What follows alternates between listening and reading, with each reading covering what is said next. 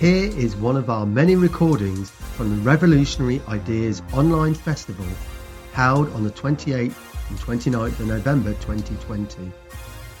This was a weekend of Marxist discussion and debate held by Socialist Alternative.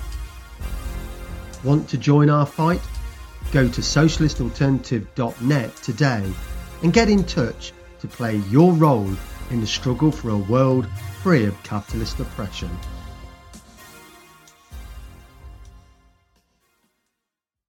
Hi everyone, welcome to the main rally of the Revolutionary Ideas Festival. I'm Yara, I'm from North London and uh, I'm in, so, in the Socialist Alternative branch of North London and I'll be chairing this rally. Now we're here today after I think a really impressive start to our weekend of discussions and it's been so good so far and I'm really excited to close our first day like this. So first of all, I want to ask everyone who can to turn on their cameras so we can see as many of your faces and really feel like we're together in one room, even though we can't. So uh, it would be just really good if you can. Obviously, you can still stay if you don't.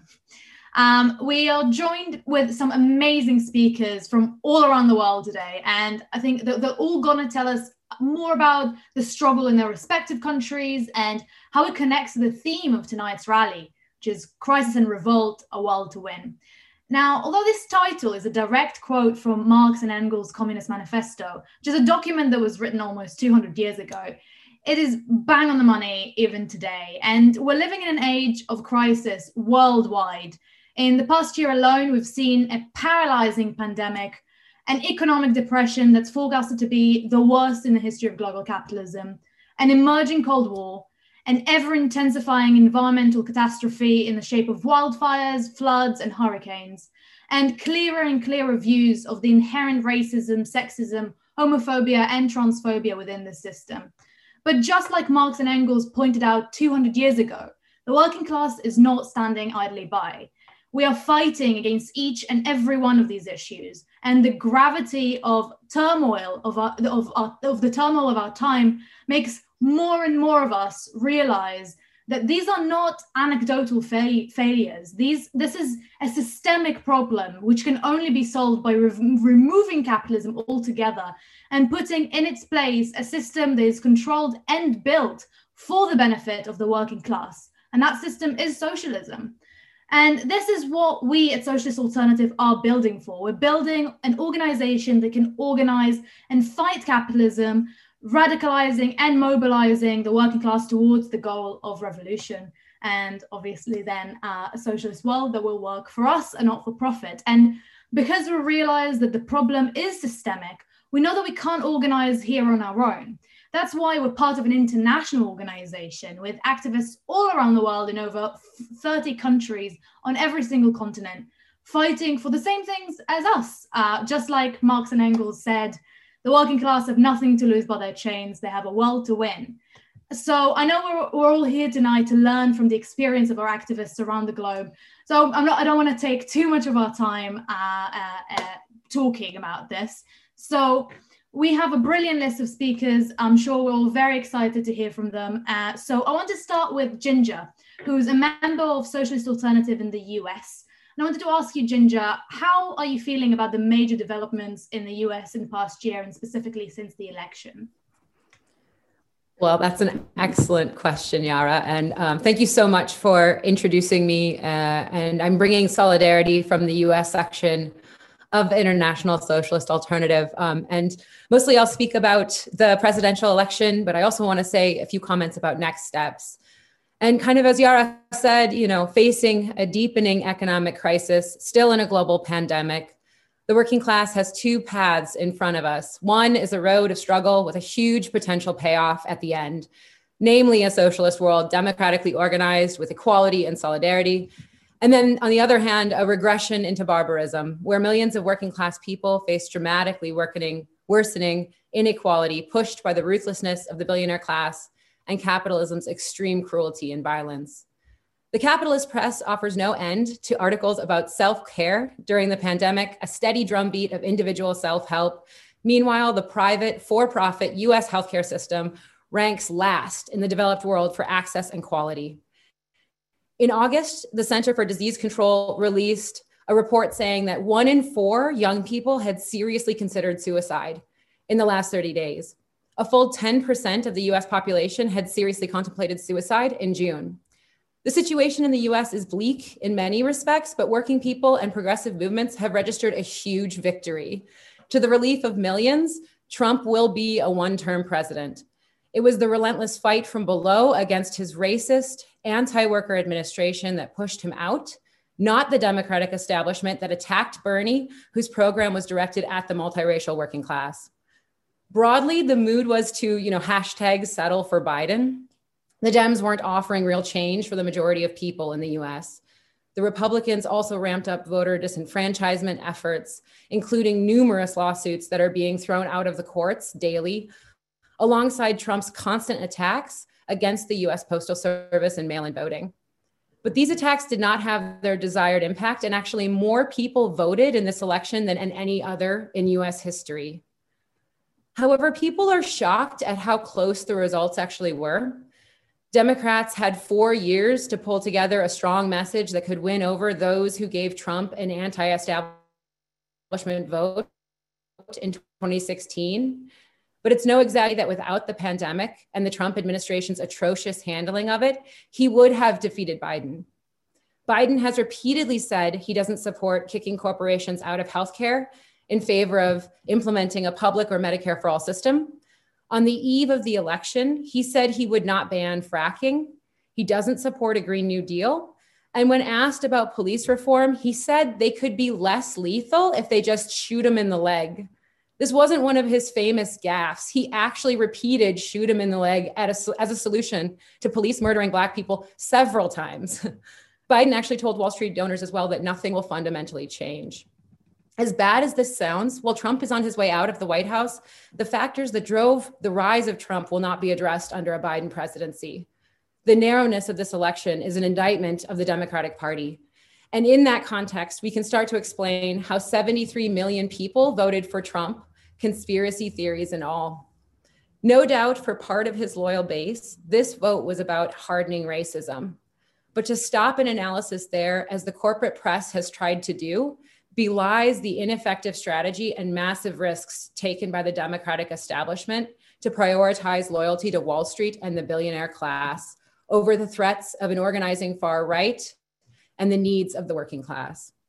In fact, the only section of the population where Trump's percentage support decreased was among non college educated white voters. His support grew among Black and Latino voters who have been long taken for granted by the Democratic Party. The majority of Trump voters said the driving factor for their vote was concern about the economy. For Biden voters, it was the pandemic.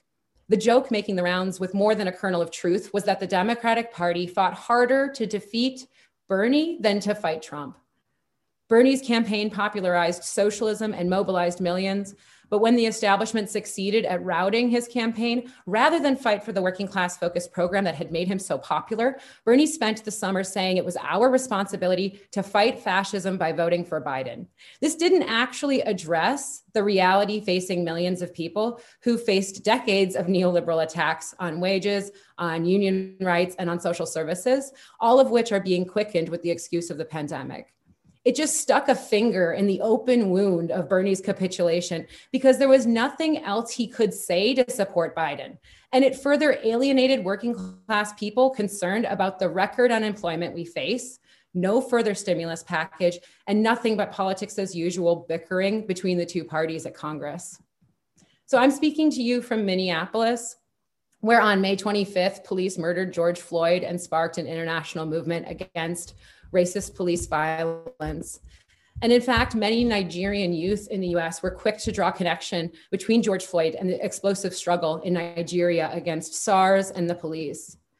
The Minneapolis Rebellion was a multiracial uprising led by Black and immigrant youth, and support for it in broader society showed the potential for a united fight against racism and economic inequality. But the lack of leadership, organization, and a clear strategy gave the ruling class the opportunity to confuse issues like the call to defund the police.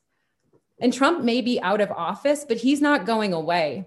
And the US working class faces a real battle to build the mass movement that can demoralize and defeat a consolidating right wing. No doubt that Trump benefited in the sections of American society with the most backward ideas about race by using a law and order rhetoric. But on the other side, this was the largest protest movement in US history, with over 50 million people participating in protests over the summer. And at the height of the uprising, a survey showed that the burning of a police precinct in Minneapolis had more support than either presidential candidate. The contradictory situation here will not stand still. The Democratic establishment is incapable of fighting the far right, and a Joe shoot him in the leg Biden status quo presidency strengthens a likely more dangerous right wing figure running for president in four years. COVID is truly exploding. Over 260,000 have died. And with over 12 million cases, we are number one in the world right now. With cases rising as fast as they are, the US could cross the threshold of 2,000 daily deaths within a month. Without a miraculous improvement in care, the US is about to face the darkest period of the pandemic so far. Roughly 13 million people could be kicked off unemployment on January 1st, and millions are on the brink since the $600 a week top up on unemployment benefits stopped in July. And yet, capital press like The Economist, without any substantial relief package, uh, shoot, uh, working in oppressed people facing desperation can be won over to deadly attempts to push people back to work only in the interest of capitalist profit. We urgently must build a mass movement to fight for an emergency stimulus, for a socialist Green New Deal, for community control over public safety, for a universal healthcare system, and much more. And this election showed that these policies are popular. But we need a new party based on the working class and social justice movements to fight for this program. As a testament to this, what's known as the squad in Congress has expanded. More progressive uh, policies, uh, more progressives are fighting for pro worker measures uh, from within the Democratic Party in this way. Um, and the uh, self identified socialists are joining uh, Rashida Tlaib, Ilhan Omar, and Alexandria Ocasio Cortez. And actually, because of these uh, recent victories, the squad actually holds the balance of power in the congressional House. However, their strategy has rested in trying to win the corporate Democratic Party to their progressive policies, repeatedly getting thrown under the bus, even while they and those policies are inspiring millions of people to get active. Back in January, AOC actually went some distance toward diagnosing the real problem for progressives fighting for pro worker measures from within the Democratic Party when she said that in any other country, she and Joe Biden wouldn't actually be in the same party. More recently, she said she has thought about quitting politics, facing Democratic establishment's hostility to policy. We think it would be a huge mistake for AOC or other members of the squad to succumb to demoralization and leave politics just as support for their ideas is growing. The strategy that AOC, as well as Bernie Sanders, have been pursuing up to this point, you know, they sort of leverage their assistance with campaigns in hopes of winning support from the establishment. This is a failed strategy. Building a new party for the working class is the logical conclusion of all the hostility that AOC describes experiencing. Addressing the hostility means leaving the party, not begging the establishment to be your friend. We have learned these lessons from the years of experience having a Marxist in the city council in Seattle with socialist alternative member Kshama Sawant. Big business and the right wing are furious about the impact that our council seat as socialists has had as a megaphone for social and working class movements in Seattle and far beyond. Attacks from the corporate media and establishment Democrats have been constant, but our movement, combined with the council seat, has registered numerous victories for working people in housing and workplace rights, and then, of course, the incredible tax on Amazon. And while we support democratic recall of representatives if they fail to serve working people, this recall effort is a part of a nation, nationwide backlash by the right wing and political establishments of both parties against the Black Lives Matter movement. This will be an all out fight between working class people and big business in Seattle, and it will take a powerful grassroots movement to win against all the might and the resources of the corporate elite.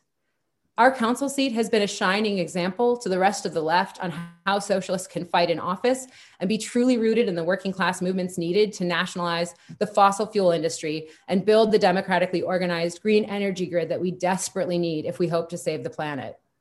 Our council office has repeatedly set an example for the type of movement the squad should build if we hope to win Medicare for all it's an example for the type of movement needed to win a new party based in a fighting labor movement and a decisive break from progressives' abusive relationship with the Democratic Party. Please follow the Kshama Solidarity campaign on social media as well. Solidarity where possible, as losing the seat has really terrible international implications as well for our movements. Comrades in the US, working class people and youth aren't accepting that our future has been pre written by the horrors of this system. In Socialist Alternative, we've recruited more than 500 new members to revolutionary socialist ideas just this year. Our members played a leading role in the BLM rebellion, including our bus driver comrades giving an example on solidarity to the rest of the labor movement by refusing to collaborate with the Minneapolis Police Department. In Pittsburgh, a branch that was new and very small in 2016 is now leading a campaign in working class neighborhoods to stop the building of a new police precinct connected to community control over public safety and taxing the rich to fund social services. Our members are leading renters committees in Minneapolis and Boston, organizing for rent relief and preparing the apparatus that can turn quiet evictions into a political struggle. Our union member comrades in the Postal Service and in healthcare are fighting in their workplace every day for adequate PPE, reporting how much discussions have deepened on the need for a new party and a democratically organized economy. Women workers are being disproportionately impacted, and without deep COVID relief, with the recent addition of cult ideologue Amy Coney Barrett to the Supreme Court, we face massive potential setbacks in the women's movement. But young people have seen the incredibly inspiring fight back in Poland, where a reactionary court and administration was forced to retreat.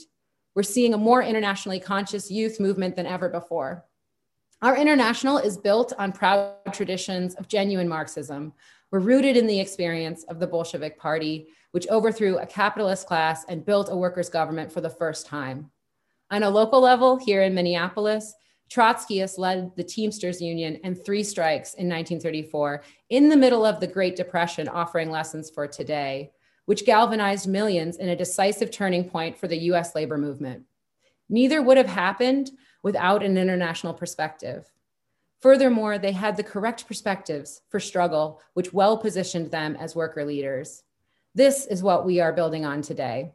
In the midst of these unprecedented times of uncertainty on one side, and on the other side, inspirational social struggle in response to capitalism's disdain for human life on a truly colossal scale, We've incredible space for revolutionary Marxists to build the forces to fight for socialism.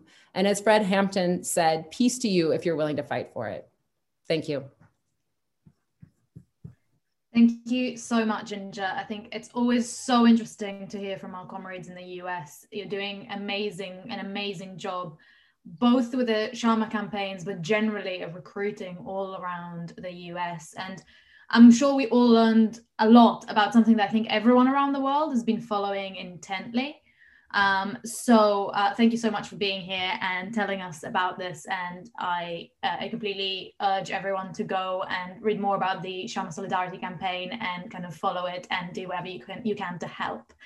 Now we have uh, our next speaker, who's Jackie, who is as an, an ICU nurse throughout the pandemic, has seen the effects of the pandemic and also the consequences of it firsthand. And it's not just, you know, it's not just a health crisis. It exposed the system uh, as one that cares about nothing but profit, and that includes our health. So, Jackie, what, would you think our analysis of the COVID crisis as socialists should be? Oh, well, um, yesterday, I found myself, um, not for the first time this year, wrapped up in plastic, um, looking after critically ill, um, critically unwell people um, in an operating theatre, which is usually used for removing tonsils. But we were attempting to repurpose it as some kind of pop up intensive care unit. And the thought did cross my mind, as I think it's crossed the minds of millions of healthcare workers around the world uh, recently How did I get here? Um, and the answer, course, is no great conspiracy. The answer is capitalism. At every stage of this pandemic, the proliferation of COVID 19 across the world has been accelerated by an economic and social system which is driven not by human needs, but by private profit. We have 61 million cases, 1.4 million deaths and counting. There's been immeasurable human suffering, all of which has been entirely preventable but for the capitalist system. The origins of this pandemic lie in the transmission of the virus from bats to humans, not directly, but via an intermediate animal host um, in the profit driven food production and distribution system. Then the spread of the virus around the world has been driven by globalized free trade, moving goods and human beings around the earth in the matter of hours. There has been resistance from national governments um, to implement effective public health measures, and that has come from the not so invisible hand of the free market initially reluctant to implement a lockdown because of the damage to the economy. The Tory government in Britain only changed tack because they were terrified of the political and economic consequences for them. Despite the best efforts of education workers, schools are now the largest transmission site in Britain today, yet pro capitalist politicians from across parties are desperate to keep them open. Why? because if firms are unable to get working parents making money, then that will hit their bottom line. The inability of health services to cope is a direct result of over a decade of austerity measures. The cutbacks, the privatisation, the wage suppression for public sector workers um, has been a conscious political and economic strategy um, of a class of capitalists who intent who are intent on having working people pay for their last crisis um, back in 2008. We were the ones um, to pay then, and they expect us to be the ones to pay now. Thousands of healthcare workers around the world have died. Personal protective equipment made for sale to the highest bidder was not where it needed to be, i.e., on the bodies of healthcare workers, time and time again. The market failed and the price has been paid with the lives of those clapped by politicians as heroes.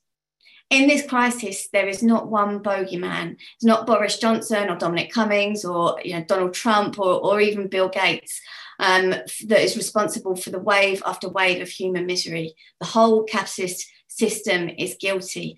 And that is a much, much bigger fish um, to fry. It's certainly not something that you really feel like you can do a huge amount when you're standing in an operating theatre, usually dedicated to the removal of tonsils, wrapped in plastic, and trying to convince uh, a couple of oxygen depleted blokes to keep their non invasive ventilation masks on, otherwise, they might die. Uh, but at some point, you realize that actually everything that we need, all of the resources, all of the ingredients uh, for a new society already exist.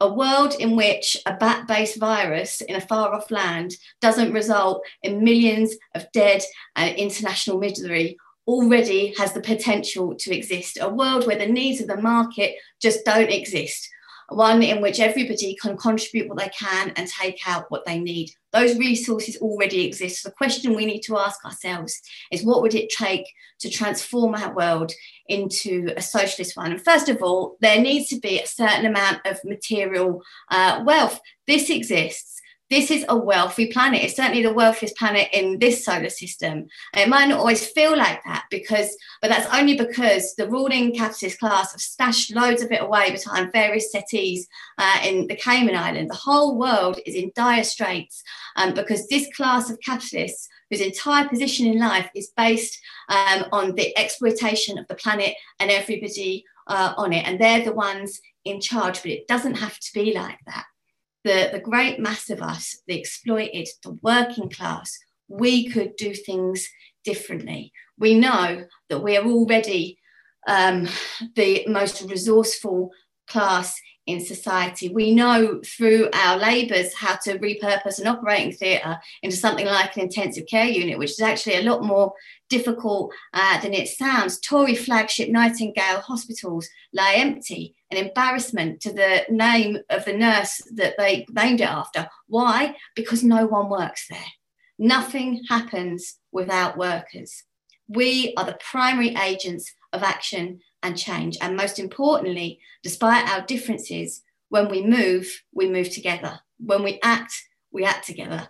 And when you think about it, everything we do, we do it together. And it, it might not feel like that when you're stood there wrapped in plastic in your metaphorical tonsil theatre slash makeshift ICU, asking yourself, how did I get there? But the truth is, actually, you're never on your own. There's always a mate, there's always somebody somewhere who can help. We don't work in silos, not naturally uh, anyway. Work is collective.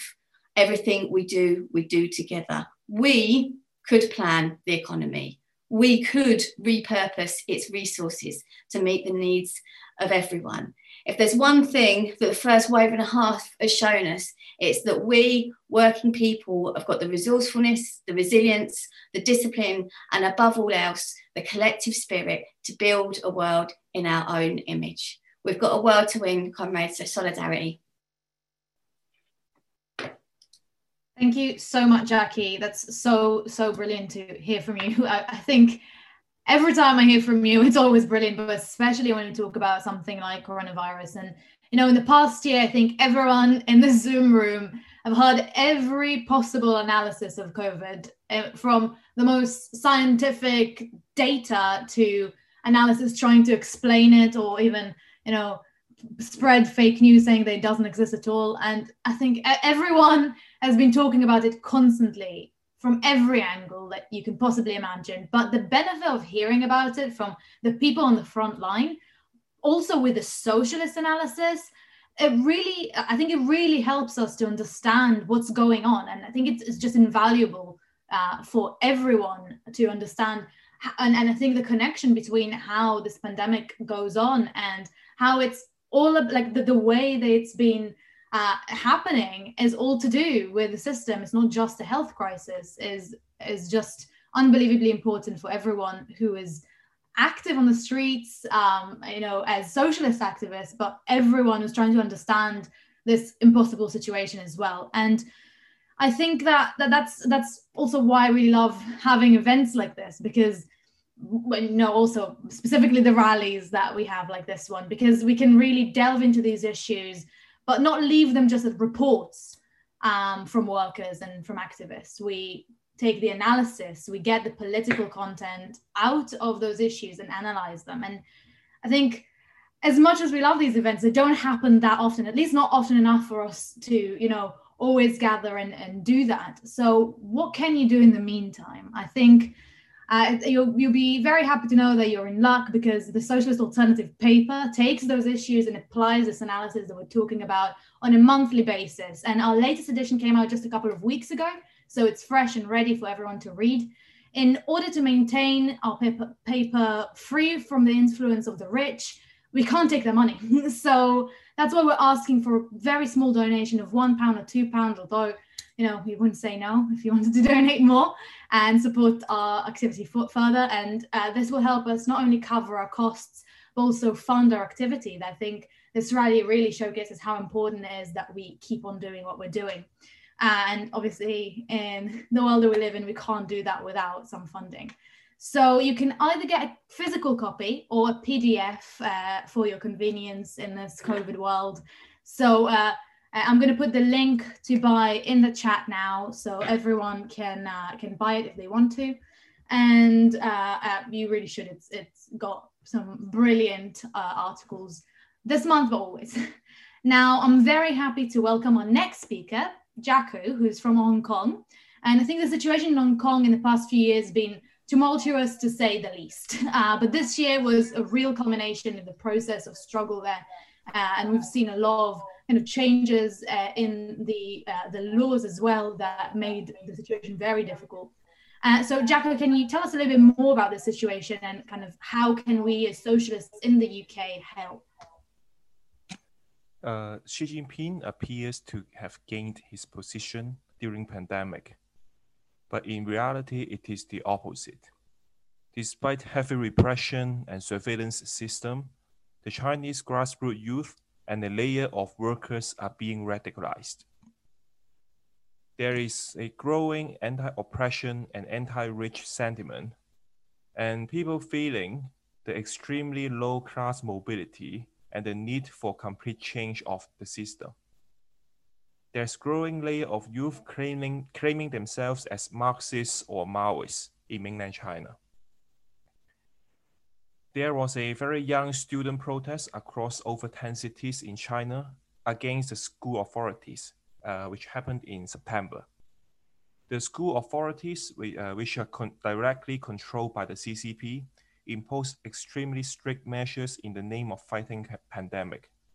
Uh, the supposed one-week holiday in October was cancelled. There were blockades and surveillance camera on the entrance of many schools.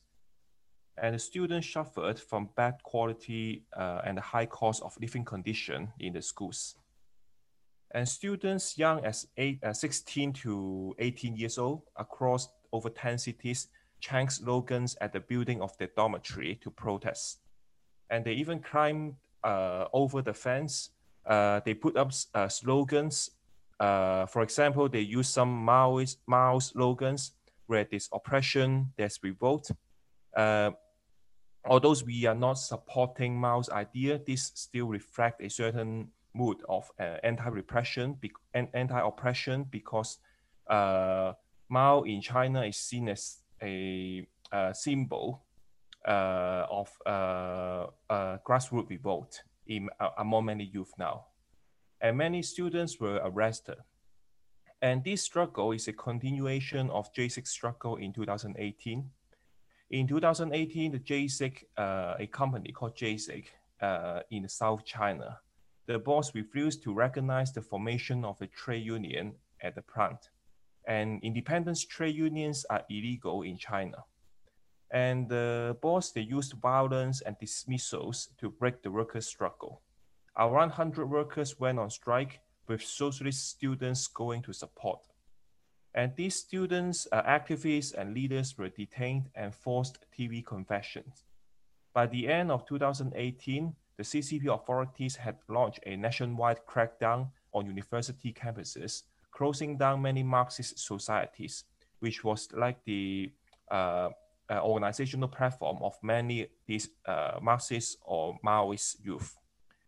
Chinese authoritarian capitalist nature are exposed especially because the boss and manager of Jasic company are representative of the so-called parliament.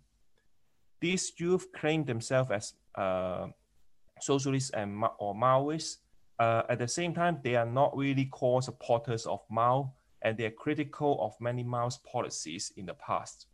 In many ways, they have more sim similarity with the new left movement in Europe or US than the traditional Maoists. Unlike many Maoists and Stalinists in the West, these Chinese young Maoists, they are more critical of CCP or even supporting the overthrowing of the CCP regime although they cannot say it explicitly due to the repression. They don't have a clear ideology, and of course, they are under influence of reformism, nationalism, and activism. Uh, have not yet drawn the full conclusion of revolutionary Marxism. However, the general consciousness uh, of anti-oppression, anti-dictatorship is like many countries in the West, but it's only expressed in a different way. On internet today, uh, there are also wide discussion on different new terms, political terms. For example, like accelerationism. Uh, this means that uh, uh a layer of people they think that Xi Jinping's uh, disastrous foreign policy and the heavy repression triggered the imperialist attack from the U.S. and also the internal crisis of the regime. And this will they think that this will speed up the process of revolution which is uh, something pos- positive. And this discussion shows that there's some desire of uh, uh, youth uh, uh, in china. They think there's a need for complete change of the system at the same time young collar workers jobs are no longer seen as a decent job the CCP abolished the labor laws in, in Shenzhen, the south part of China, to legalize the so-called 996, which means to work from 9 a.m. to 9 p.m. for six days a week. Uh, that, that is very common in IT sectors in mainland China. And uh, the CCP attempts to liberalize the economy of this financial city, Shenzhen, to allow more free flow of uh, uh capital, foreign capital, and to capitalize, capitalize for technology, technological development. And another uh, uh, uh, case to show that the escalation of the repression on the left is that our ex-member, uh, Chai Xiaoming, was detained for one and a half year and charged of inciting subversion of the regime. In August, he was at secret trial with the prosecutor recommending three to five years sentence. This, the result of the trial is not public. He broke with our organization for political differences uh, years ago. He has been working with a Maoist left website, the re reference after leaving our organization. And this website supported uh, Jasic struggle in 2018. And uh, now we, another sign of the uh, big crisis of the, uh, the CCP is the split at the top level. CCP is a dictatorship, which means the internal divisions cannot be openly debated or expressed in public opinion. Uh, the power struggle between officials is secret, meaning they put their political rivalry in the prison or even killing. On surface, the whole party must show unity and not to reveal any internal divisions. And now there's a split between uh, President Xi and the Prime Minister Li Keqiang has been very open. This is the most top level officials open power struggle uh, since the Tiananmen Square 1989 movement. And this is because uh, this shows that the uh, regime is not so strong as they try to appear, and it is, it is a, in a big crisis. And the anti-Xi layer, uh, like led by Li Keqiang, represent the mood of a layer of uh, ruling class. They want, they think Xi Jinping's hardline approach and uh, is uh, causing trouble. And they want more skillful approach in ruling and maintaining a peaceful relationship with the US and the Western imperialism in order to maximize their profits. And for Xi Jinping, they, he must uh, only to further strengthen his hardline approach in order to consolidate his power. Because for dictator, they cannot uh, admit that they, they have been doing wrong. Uh, this will means a question of uh, authority and also the question of life or death for dictators. So the logic drive this logic drives China into a direction of revolutionary situation, as there's very little room for dictators to do uh, significant reforms, especially on the issues like democratic election or allowing independent trade unions, which uh, because these issues can trigger waves of uh, mass revolutionary upheavals. And any kind of independent organization uh, is banned, and the mass anger has much less channels to release compared to bourgeois democracy. The mass anger, like is uh, in China, it is like the boiling water in a high pressure cooker. It needs higher than 100 degree to boil, but when it boils, the steam will be much more powerful. And ISA is the only international socialist organizations uh, organizing underground in mainland China. We have been recruiting promising youth in China this year, and most recruitment this year is under 18 years old. Inevitably, some of them face a situation of uh, repression like arrest or interrogation. So when uh, anyone joins uh, socialist alternative uh, in England, Wales, Scotland, or any country, you are also uh, with these prosecuted comrades in China. But no dictators can do a complete crackdown forever. And ISA will be the first Trotskyist organization having our force on the ground in mainland when CCP starts to lose their total control. Thank you. Thank you so much, Jacco. This, uh, first of all, finishing on this note, I think is really, really powerful for everyone in this room. Um, and I think you, are faced with an impossible situation in Hong Kong, and you, you the uh, comrades in Hong Kong and in China um, in, in the area generally are just uh, so courageous. It's so incredible to hear about it. And I'm sure I'm speaking on behalf of everyone here when I'm saying, when I'm sending solidarity your way. And speaking of solidarity, a big part of us being able to organize campaign to support our comrades around the globe, and obviously to do the work that we do here as well, is being able to afford it.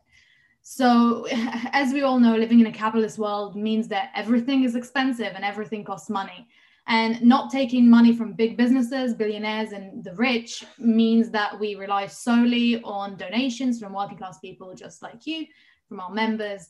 Um, so before we continue with this rally, I want to invite Miranda to explain a little bit more about how important our finances are to us and also what we use them for and how you can help too. So Miranda, you have the floor. Thanks, Yara. Um, so I'll just introduce myself. So I'm Miranda. Um, I'm a student in Plymouth and I'm a member of the new Southwest branch um, that started recently.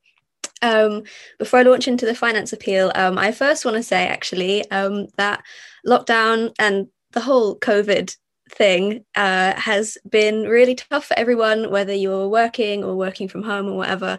Um, we we can't socialize and we can't see our loved ones, which is a really basic human need. Um, and I think that's been really grueling for everyone. It definitely has been for me. Um, we've already heard about how um, how bleak things are at the moment and i'm going to talk more about how bleak things are. Um, but before i get into that i just want to say that without the party and without the comrades things would be a hell of a lot bleaker.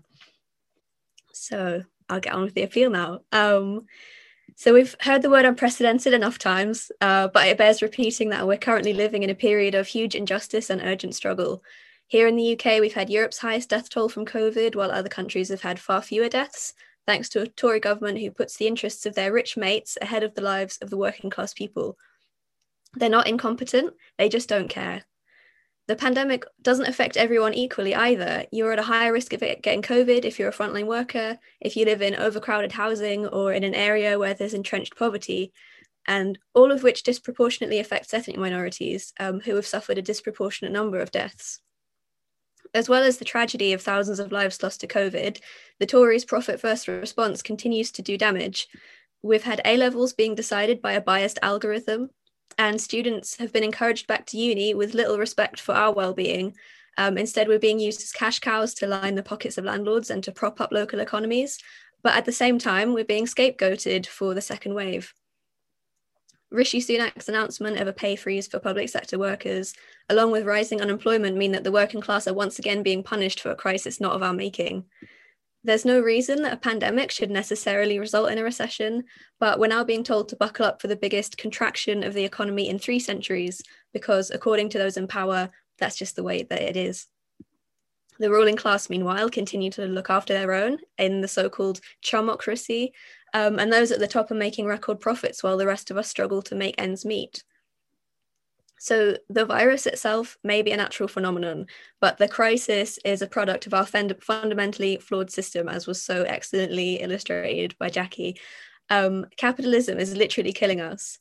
And we know this because despite decades of struggle, Black people are still suffering racist state violence, women still have to fight for reproductive rights, trans people still suffer extreme prejudice, and climate change is still a looming threat. But we are still fighting back. Um, uprisings such as Black Lives Matter, the student rent strikes, and the climate strikes have been explicitly anti capitalist in their demands and in their actions. People can see that the issues they face are systemic and they require systemic change. Socialist Alternative has been growing a lot this year. Um, in the UK, we've been able to start new branches here in the Southwest and in Scotland. And internationally, we've gotten Kshama Sawant elected to local office in Seattle um, on a program of taxing Amazon, a $15 minimum wage, and defunding the police to pay for community housing. And we did this despite huge, well funded opposition from the establishment and from Jeff Bezos.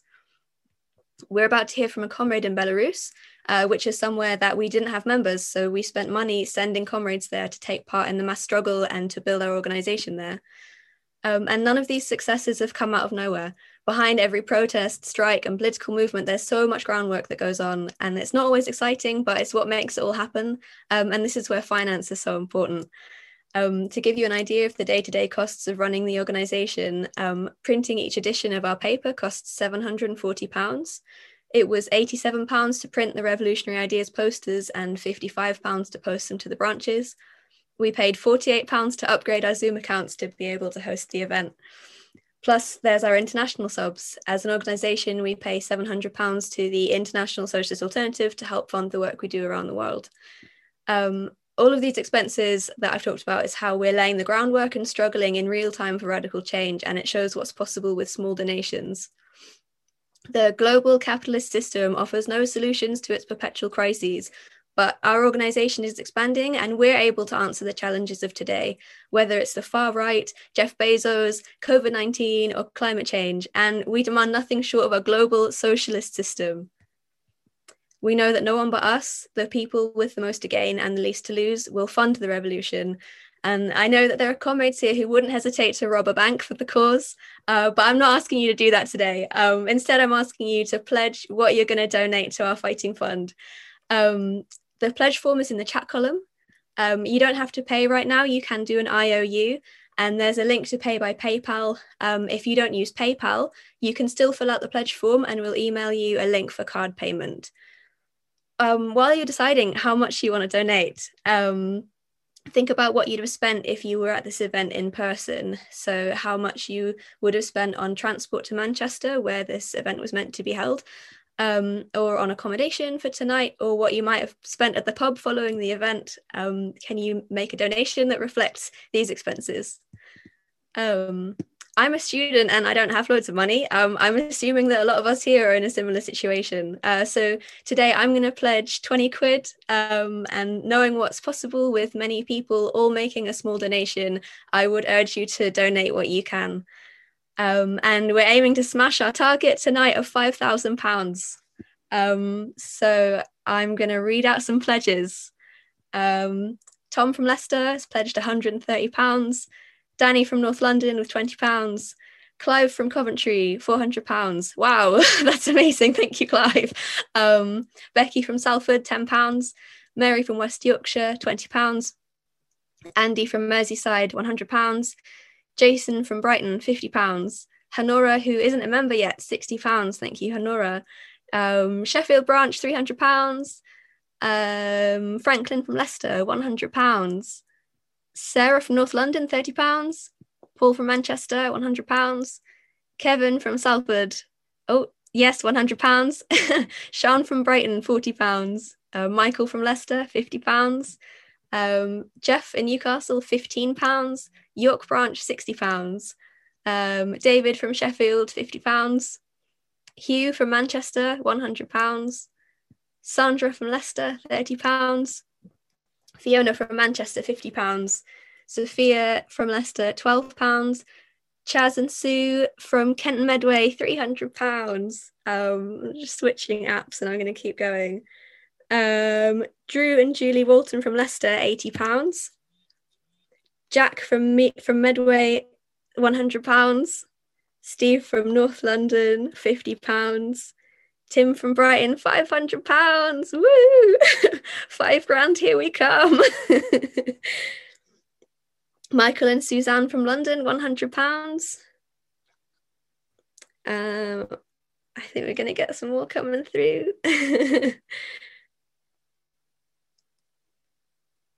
okay. Sorry, now they're coming t- through from two chats. so bear with me. Rose from Cumbria, £50.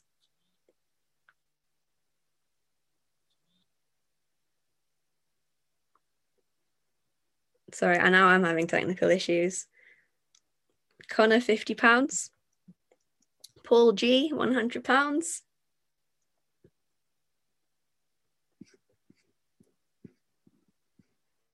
And it's all coming through in the chat as well. I don't know if these are real numbers coming in the chat, but they're big. We like that. David Jones, £120.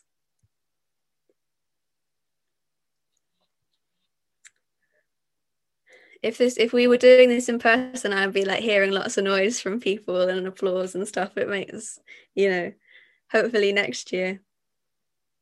And we've got £200 from Ivan, £80 from Manjit. Okay, I've been told to wind up. So Yara's going to announce the total amount that we've raised at the end of the rally. Thank you so much, everyone. This is how this is how we make it happen. Cheers.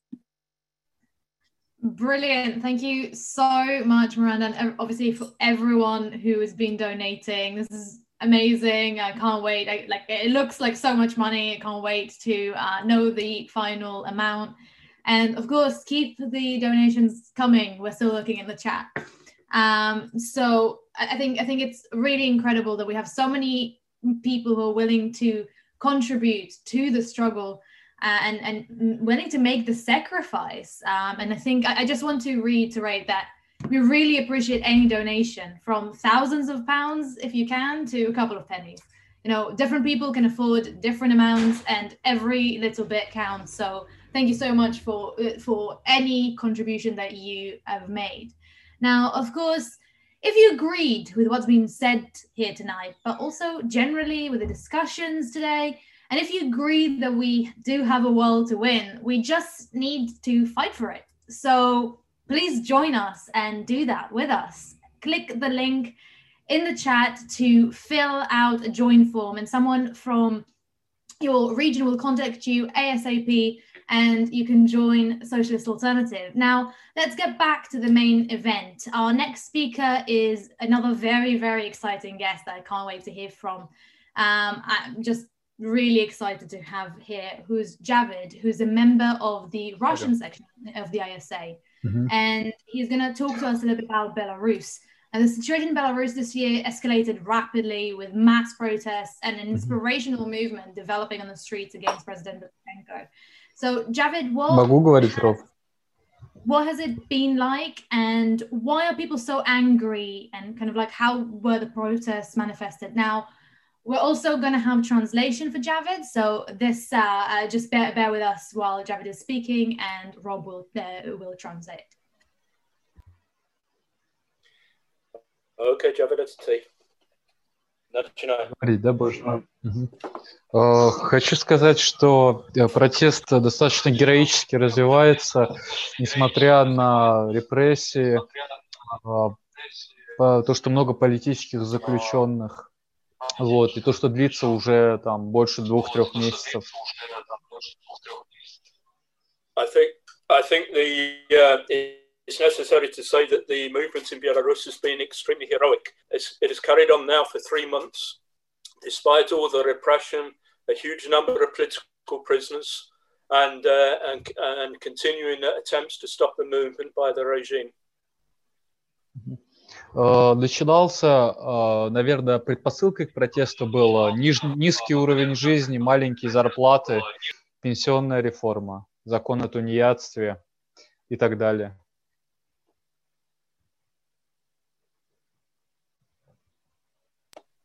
and the and the movement has um, uh, it, it, started off because of economic uh, conditions, a very very low level of wages. Not, not long ago, the government carried out pension reforms, and there's all sorts of other problems developed in the economy. А также безумная позиция Лукашенко по вопросу ковида. Он просто ковид-диссидент. And of course, there was a crazy position of President Lukashenko in relation to COVID. He was a, a, a real COVID dissident. Uh, поводом же к развитию протестов стало uh, выборы, выборы президента, где Лукашенко просто нарисовал себе 80%. То есть бюллетени the, даже the особо никто the, не считал. The trigger for the movement, of course, was the election. When Lukashenko announced after the election that he'd won 80% of the vote. Первое время использовались резиновые пули, на улицах было много крови, и остановил это рабочий класс, стихийные забастовки. And in the first few days, he started to put down protests on the street using rubber bullets, and that provoked a mass movement by the working class. Трудящиеся брали на щит еще и требования экономические от контрактной системы, но либеральная часть оппозиции, руководящая процесс, протестом, э, всячески это требование отказались э, выдвигать в качестве общих. the, the, the workers have been very angry in the recent period because they have had to work on um, uh, a contract system. In effect, they're all precarious workers now. But the liberal opposition, the leadership of the movement, refused to take that up as an issue. Uh, uh, либеральные элиты также uh, отказались привлекать лидеров, там, заводил от коллективов трудящихся, там, дворовых объединений, студенческих объединений к руководящей роли в протесте, что опять же ослабило протест. And at the same time, the liberal, uh, the liberal capitalist opposition refused to take on board any representatives from the workers' collectives, from the students' uh, committees that have been formed, or from the courtyard committees, which is a, a key part of the organization. Даже дату объявления всеобщей национальной забастовки объявили как бы как постфактум для э, стачечных комитетов. Просто поставили в известность, что вы будете бастовать.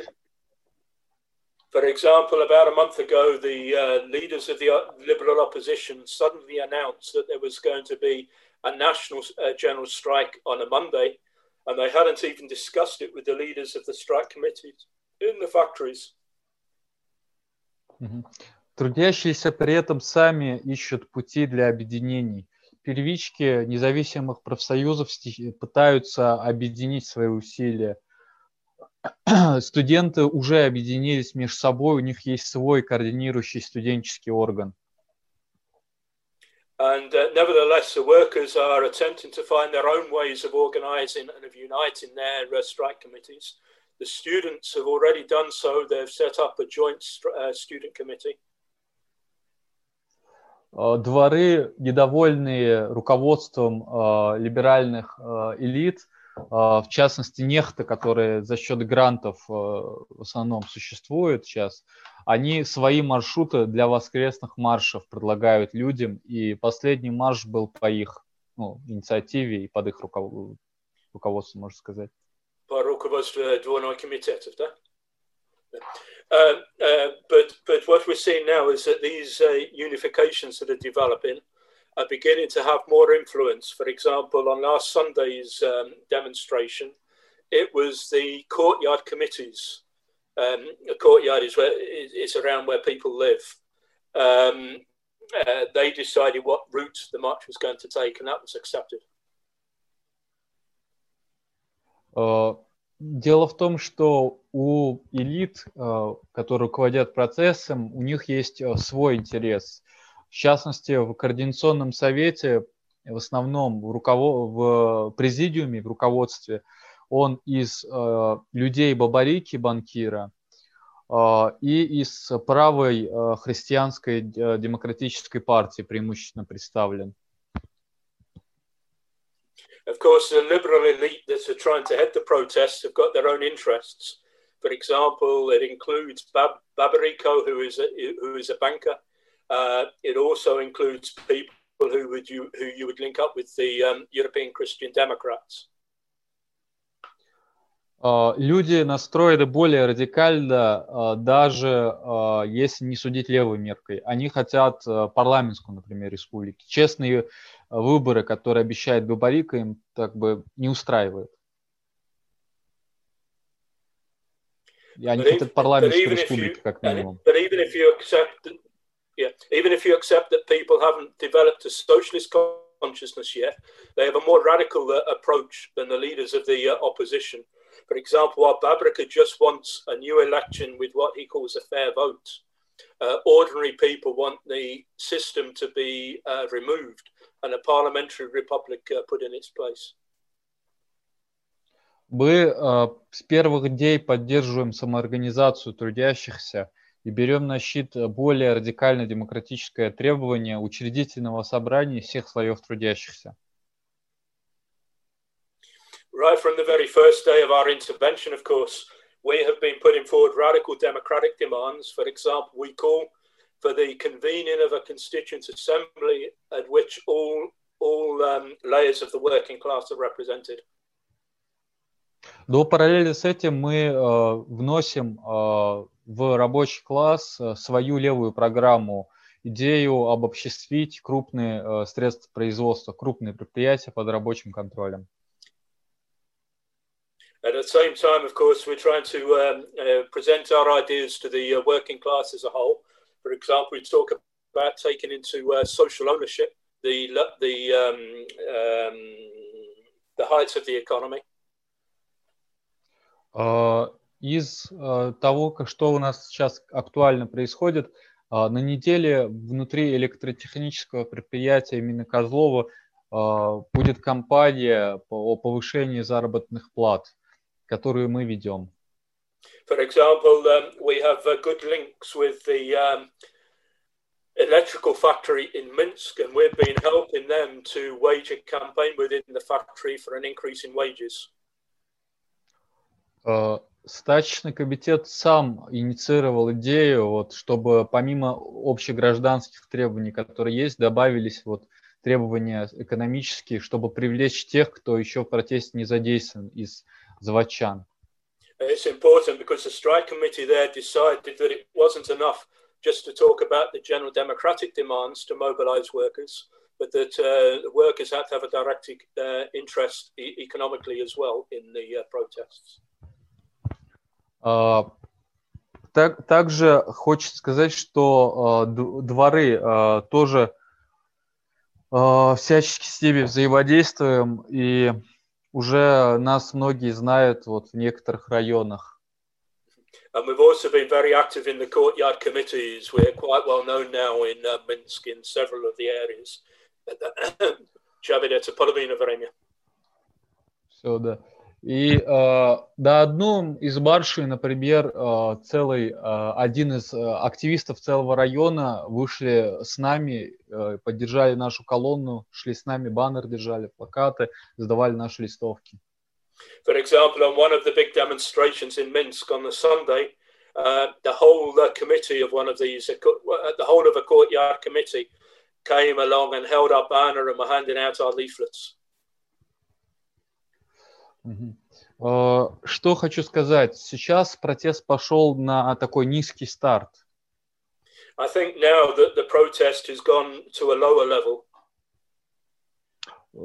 любой протест э, в таких условиях развивается, наверное, как бы спиралеобразно, как-то циклично.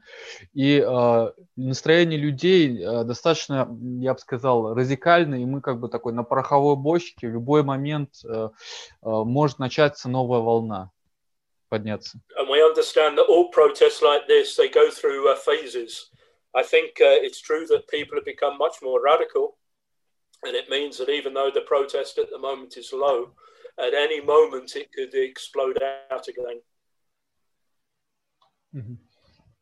И у нас есть, получается, такая пауза между вот этими волнами двумя, вот, внутри которой мы, мы можем работу вести, потому что настроение максимально радикальное, люди готовы к политической дискуссии. И это хорошее время для расширения нашего влияния, нашей левой программы в рабочем классе. And this is actually good for us because it gives us an opportunity to develop our position, to discuss more with people. People are still uh, talking in a very radical way. And so it gives us a chance to prepare for the next uh, wave. Это время еще актуально, потому что трудящиеся начали как-то рефлексировать э, ошибки руководства, либераль, либерального руководства протестом и искать альтернативы, а, которые а, могут им предложить другую тактику, какую-то более адекватную, чтобы добиваться какого-то успеха. And it's also good because this, um, this break in the uh, movement or the pause in the movement is giving workers a chance to think things over. To think about the mistakes that were made by the Liberal opposition and about the need to uh, organize themselves. И вот в этих условиях, по сути, мы потихонечку строим свою организацию. Пока что она небольшая, в ней там около 10 человек. До как бы условия располагают к тому, чтобы это количество людей росло достаточно быстро. Um, and these are the conditions that we've been working in in order to put together the first uh, base for our organization. we now have about 10, uh, 10 people around us, and uh, we're hoping that we're going to grow. Вот. Хотел бы э, закруглиться, сказать спасибо большое товарищам, которые все это время поддерживают из разных стран. Э, спасибо огромное э, товарищам э, из России, которые там отправили, э, там, поддержали поездку. Вот. И э, что я мог сказать? Живе Беларусь! And, and um, in conclusion, I, I, really want to thank all the comrades who have given a real help to our movement in terms of helping us in solidarity, in helping us to finance the work that we're doing there. And I suppose I should just finish by uh, saying, long live an independent socialist Belarus. Все, наверное. Все. Дискуссии можно переходить, думаю, Роб. So that's it. Thank you. Mm-hmm. Thank you so much. That's incredible to hear about. Thank you, Javid, and also thank you, Rob, for translating. That's heroic work as well.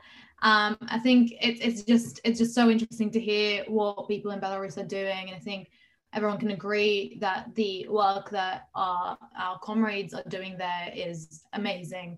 Um, and especially like you know considering the levels of oppression uh, we've heard from a couple of countries that have that level of oppression today and it's just amazing to see um, what's happening then i think it's also and so inspirational to see how marxist ideas are still relevant today and that, that i think that's something that we've spoken about a lot today and it's interesting to note that about 80 years ago, Marxists were saying the same thing like they were saying today about the texts that were written 100 years prior, now 200 years ago.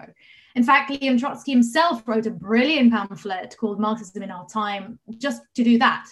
And now you even have the opportunity to read it. We've just published this, this pamphlet with a preface that connects the ideas of that Trotsky talks about to today and how it affects today. And I think that everyone attending Revolutionary Ideas will benefit massively from getting your hands on a copy. And it's it's really cheap. It's only three pounds donation to help us, and uh, obviously also postage and packaging. And it can be ordered by using the link that I'm going to put in the chat.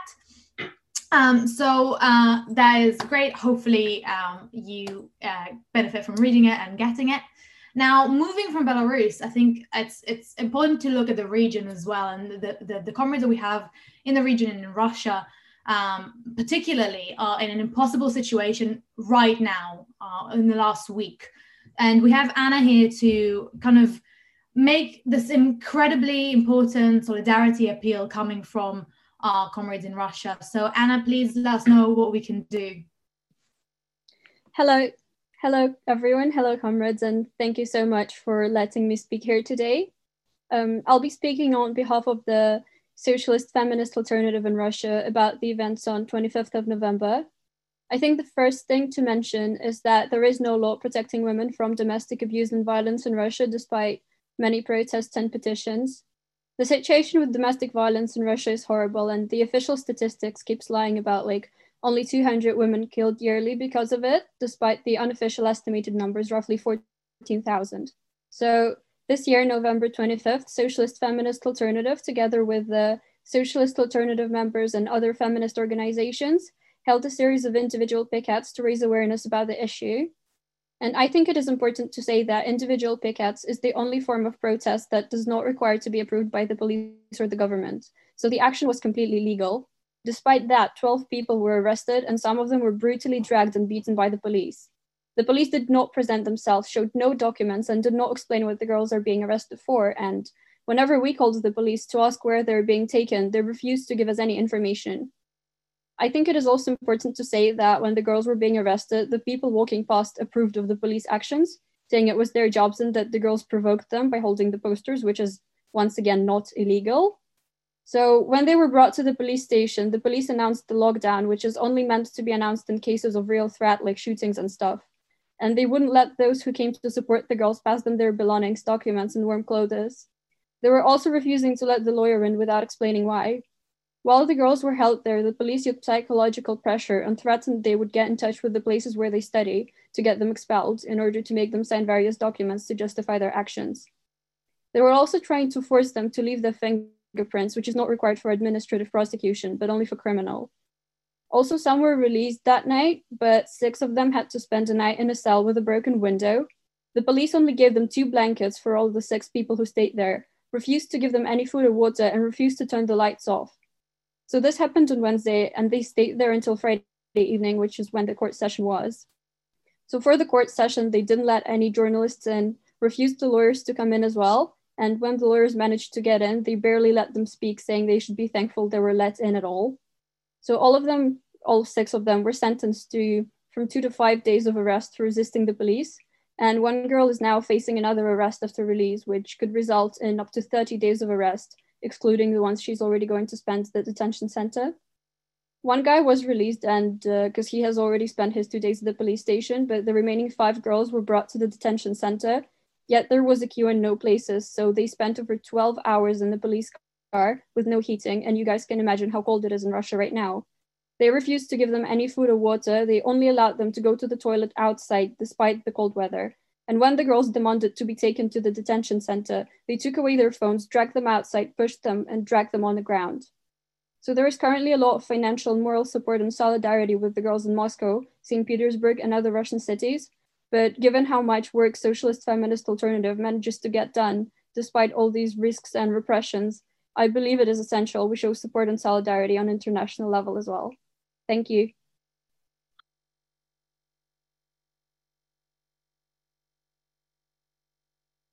Thank you so much, Anna. I think uh, like all of us send solidarity to our comrades in Russia, and I think the way that the Russian regime is treating working-class people and especially women is appalling. And as this rally is all about the international element of capitalism and the international element of fighting it and the solidarity in it, I think that it's uh, clear that we should do as much as we can to help um, our, our, comrades in Russia um, through um, the picture that was on the, the, the methods in the picture on the screen.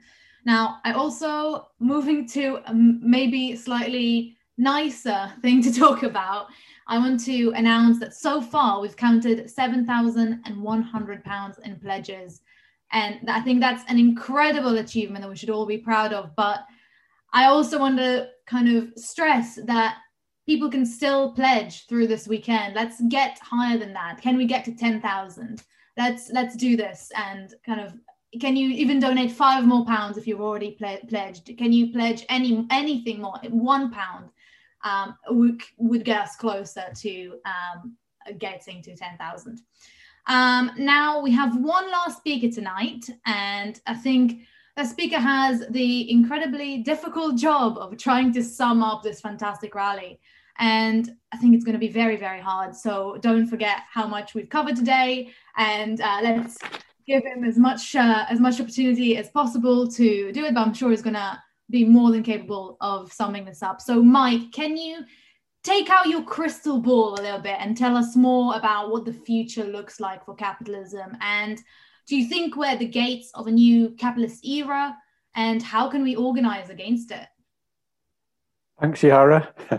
and uh, hello, everybody. It's great to see everyone. Uh, an amazing rally so far. I was asked to speak, I think, as one of the older and maybe more experienced members. But after all these young and inspirational speakers, young to me at least, uh, it's a difficult act to follow, as you say, Yara. These last few months have been really difficult all over the world, but as we know, we've all been in this together, or have we? Ginger will know about the Elon Musk, whose company profits jumped to 128 billion pound this week. Shares have climbed by 33%, so he is now due a bonus of another 55 billion dollars. They will only be producing half a million cars next year, whereas Toyota will be pr- producing 10 million. Stock market uh, bettors are taking a punt on Musk's company and making money as well.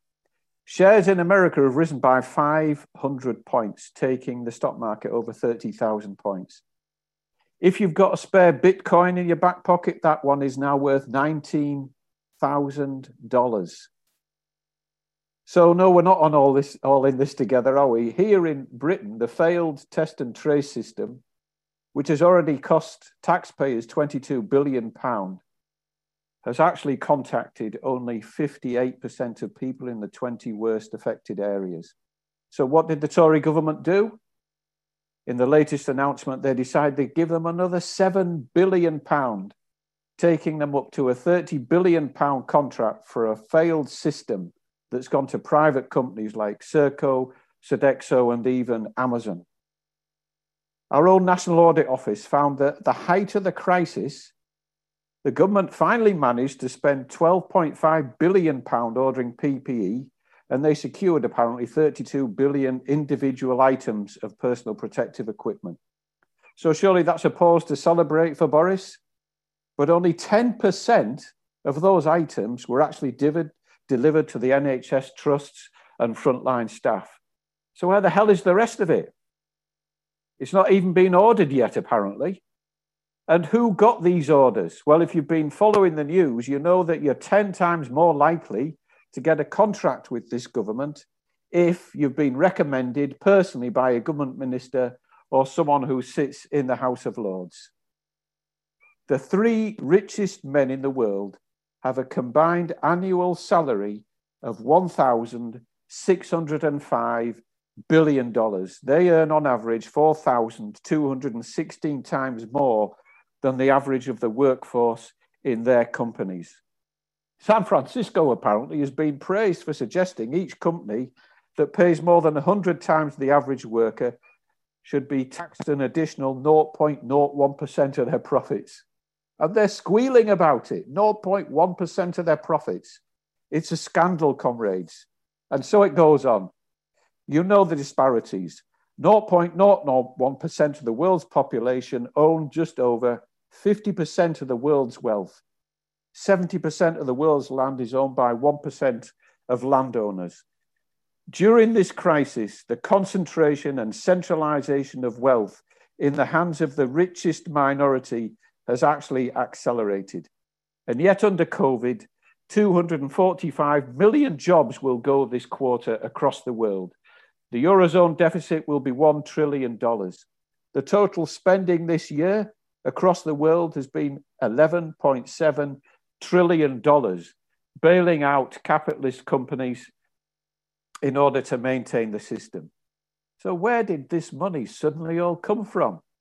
Because remember, when we campaign for free education, for decent housing, for a living wage, a decent pension, or even rent freezes, what are we told? We don't have the money. Our system can't afford it. Afford it. The amount Britain has so far spent could build, just on PPE, 500 new hospitals and overcome the entire staff shortages of 100,000 people in the NHS. There has been and continues to be obscene profiteering, and all the studies are coming up with this startling evidence.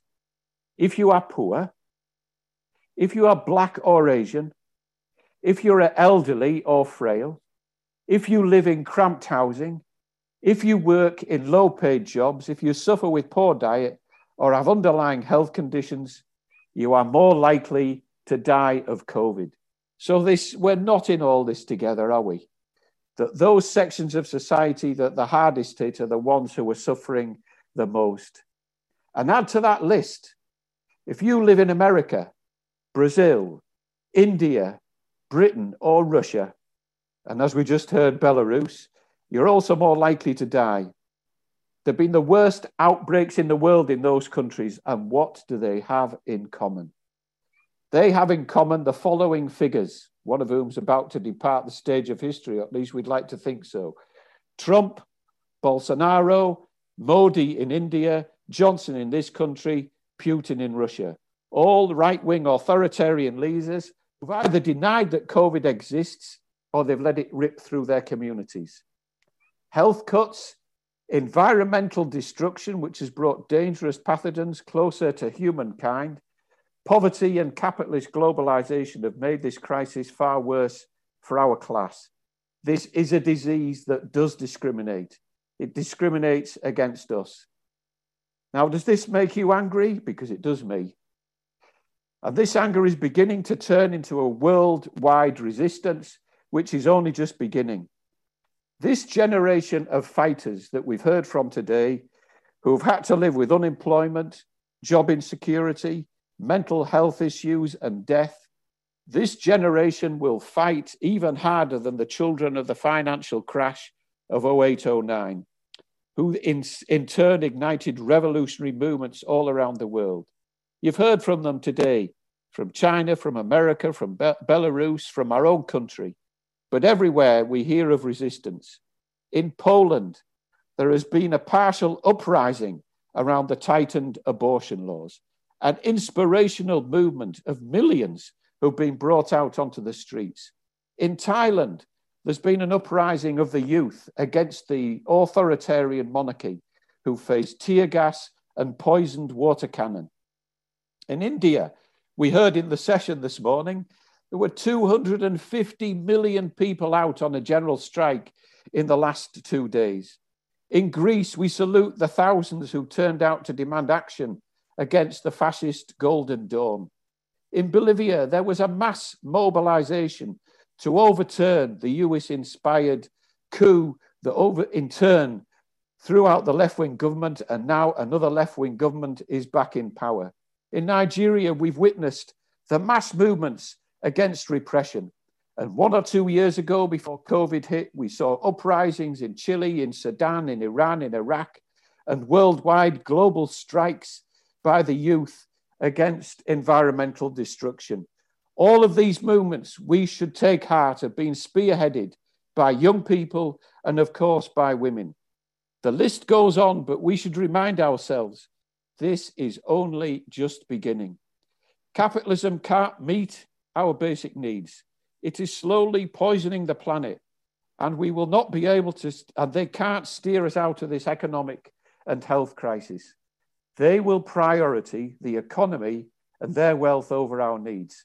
When threatened, what do they do? They use the police, the army, the legal system, and they try to dissolve basic rights.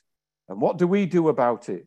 Well, as we've heard, in the various countries where repression has been brought in, we fight back. Of course, we've got choices. You can despair, you can shrug your shoulders and do nothing. That way, they always win. The obstacles are huge, the path is definitely not clear, but International Socialist Alternative is pulling together those people who are at the heart of the fight back and want to fight back. We don't shrug our shoulders.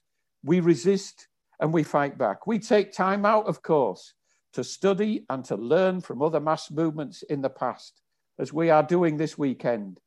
We take the lessons from history and we apply them to today's struggle and today's situation. We are beginning to assemble the forces which can be ready to intervene, to lead, and to challenge the system. Many of you have already joined Socialist Alternative. Others here tonight are yet to make up your minds. I have to share this problem that we have with you all. We do have a huge problem.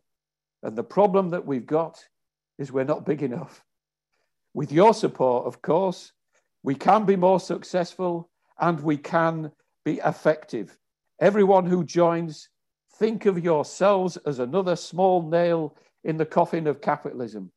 Becky Heagney remarked on one of our chat threads we have an R rate in Socialist Alternative and that R rate is 1.3. We are building faster and faster as this crisis grows and as our numbers start to increase. And the more people we recruit, those who join are going out to recruit others. And our, our rate, we want to go up over two, over three. We want to grow, as the health experts say, exponentially. I joined the then militant 48 years ago in 1972. In that era, we had the miners' strike. We had the three day working week. We had a mass left voice developing inside the Labour Party. But, comrades, take it from me. The situation today presents a different picture, but it presents a far more favourable opportunity than we had in the 1970s. It's complicated. That's why we have to discuss and analyse the situation, but it's enormously favourable. Capitalism, comrades, is exhausted and broken, and it requires a big push. That is where we come over. To push over a huge boulder, we need more shoulders to the wheel. Give us a hand, comrades. join International Socialist Alternative.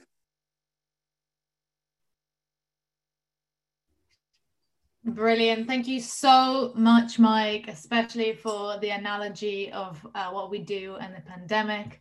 What we need right now is to replace the pandemic with something a little bit more helpful. And I, I think uh, we can all agree that that is building for socialism.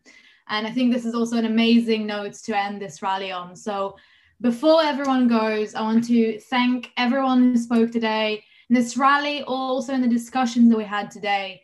Uh, I think this was a fantastic day and fantastic rally. And of course, I'd also like to thank anyone who's donated money or pledged money or filled out our join form or bought our paper or bought the new edition that we've published of Marxism in Our Time. And also, you can still do all of this if you want to. Um, so don't hesitate to do this uh, when we finish. Now, I also want to remind everyone before we go that tomorrow at 11 a.m., we're going to start our very exciting second day of this festival. So I'm going to put the Zoom links for the discussions uh, for tomorrow in the chat. Make sure that you have them with you. Now, if the links are not working, the number at the end of the address is the meeting ID. And if you go on Zoom, you can enter that number and it will let you in no matter what. So um, uh, please just uh, make sure that you know which discussion you're going to go to and have the link for it. And hopefully see you all tomorrow. So thank you all for coming and sorry again for the technical difficulties and stopping a little later than planned. But I think this was all worth it. So uh, see you tomorrow. Bye bye.